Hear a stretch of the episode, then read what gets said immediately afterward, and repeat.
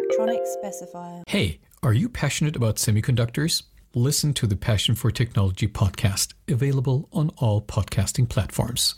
Hello and welcome back to Electronic Specifier Insights. And today I'm pleased to be joined by John Young, who is the General Manager at EU Automation. So, hi, John, thanks for joining us. And how are you today? I'm good, thank you. Yeah, I'm good. How are you? Yeah, I'm not bad, thank you. So, if we could just start, please, with a brief introduction of yourself and your background.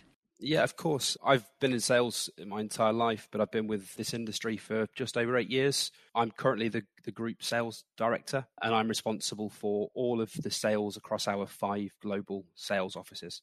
Excellent. And tell us a little bit about EU Automation as a company. Yeah, of course. So, EU Automation, we are a global supplier of unused, reconditioned, and obsolete automation parts to manufacturers all over the world. Fantastic. So, obviously, you know, you're specializing in supplying automation equipment parts around the world, as you've just highlighted. So, I'm interested to hear how the pandemic affected the company's business. Okay, yeah. So, look, when the pandemic hit, we were sort of perfectly positioned to to meet the needs of customers that could no longer get the parts they needed. Lead times from traditional sources sort of increased massively and new and new equipment wasn't readily available. We were sort of there to fill the void and ensure these manufacturers could still get the hands on the parts that they needed to keep their machines running. We had lots of brand new customers that had never previously been with us, but they had to look outside of their own supply chain to find the, the parts that were critical to themselves. So, what would you say then has been some of the biggest challenges that your customers have faced over the last few years?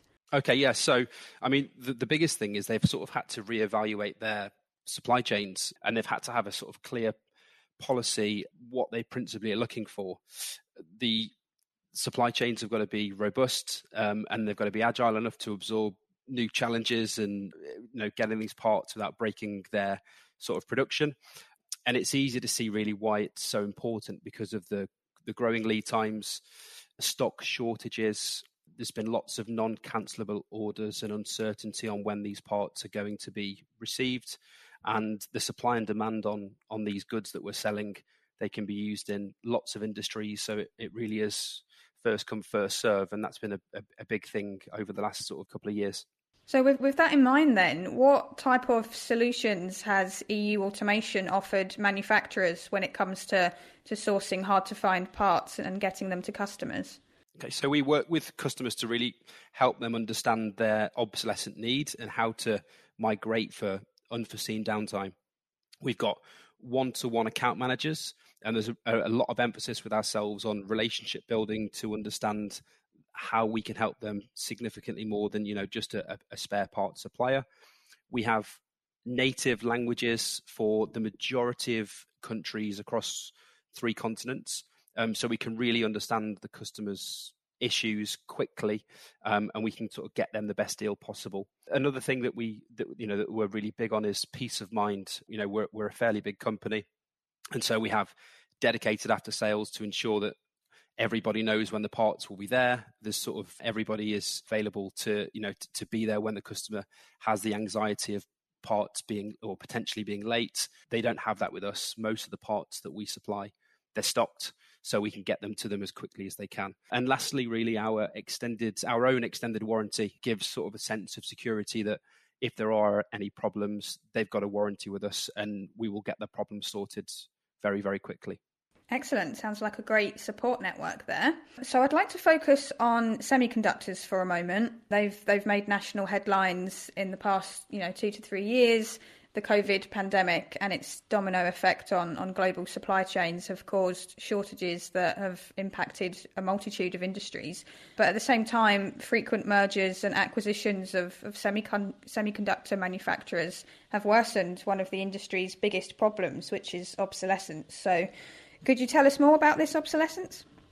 Yeah, look, there's there's lots of obsolescence surrounding semiconductors, and it's it's down to the, the accelerating pace really of, of this technology development like Internet of Things and autonomous driving were factors before you know COVID nineteen hit, and so as consumers, you know, to understand how technology can make lives easier. And as a result, the new tech is increasing exponentially. This demand leads chip manufacturers to sort of phase out older models in favor of newer, more efficient, cost effective models and pair this with a boom in, in you know, tech sales brought, brought on by the pandemic in some areas, you know, an increase of sort of 120%, it's really easy to see why supply could no longer meet the demand.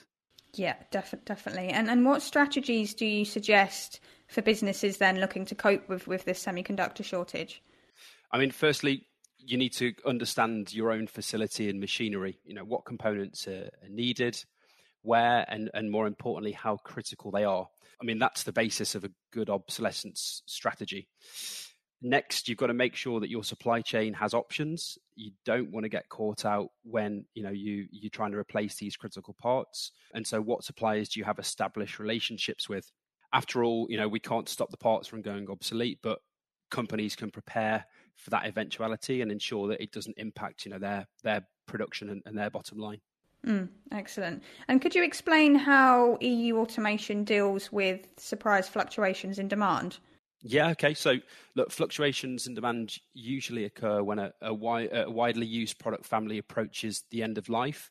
I mean, luckily, we've got tried and tested s- supply chains that span the globe. So, we put a lot of effort into efficiency with the way that we handle and process requests. I mean, look, fluctuations can't always be predicted when it comes to demand but because we've you know we've been working on these internal processes over the last 13 14 years we can get these parts super quick even when the, the demand is high. Excellent. And, and following on from from that then how can buying reconditioned parts help businesses mitigate current supply chain problems? Okay, so like similarly, what we what we saw with the semiconductor shortages, I mean, diversification of the supply chain is key, and you know, supply chain management is essentially managing risk. If we can ensure that reconditioned parts are coming from a, a reputable supplier with peace of mind of a warranty and can be delivered in a good time, companies are more successful in, in finding the, the right parts they need for, for the right price. And, and following on from that, then I think we all know and understand that e-waste is is a massive problem. In fact, 50 million metric tons of e-waste are generated each year. So, how can we ensure that goods are reused, recycled, and repaired as much as possible? Yeah, well, look, I mean, the focus on sustainability is is huge, and you know, it's only set to grow further. I mean, EU Automation as a business, we're passionate about keeping waste out of landfills, and so contributing to the circular economy, which you know effectively is, is essentially recycling. It's much more preferable to the traditional approach to make, use, and then dispose. Buying refurbished parts is a great way to contribute to this. We effectively take used parts, we recondition them back to factory standards, means customers can get their hands on top quality parts for a, a competitive price we and you know there, there are other companies out there like us that offer service exchanges so it encourages customers to send their old parts back and exchange them for a new one at a discounted price. You know, we can then pair the the old parts and give those parts a new lease of life, and they can stay, you know, in circulation rather than ending up in landfill. So, how do you then navigate the changing, challenging landscape of, of the reconditioned parts supply chain? So look, it comes back you know, down to relationships. I mean, we work with lots of companies that offer these fantastic repair services. We also have a good understanding of what kind of, of parts customers want to source reconditioned units for, and it you know it always tends to be the parts that cause the most trouble when they break. You know, the long lead times caused by the pandemics forced a lot of manufacturers who had never considered buying reconditioned to sort of take the leap of faith and the plunge to buy them.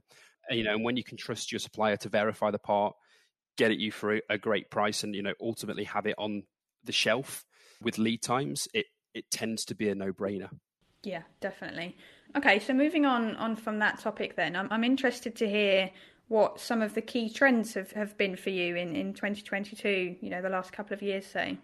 Okay, I mean, look, we've we've seen a huge need for manufacturers to take a different approach with their supply chain management and sort of go back to basics. Um, I, I, know we've spoken to lots of, of customers that have, you know, have had these sharp reminders that putting all their eggs in one basket when it comes to suppliers has sort of burnt them until they found companies like ourselves. You know, there are also lots of buzzwords like you know about AI and and how that potentially could help solve supply chains, but ultimately, unless you understand the fundamentals of what you're looking for, all of this new technology won't help you when it comes to sort of unforeseen global disruptions, like you know, like we saw with with COVID. So you know, ultimately, ensuring that you maintain good relationships with suppliers that you trust is it is you know ultimately has been a key trend that we've seen. And what about trends that you've seen sort of this year, and, and what you're predicting to see in the next couple of years?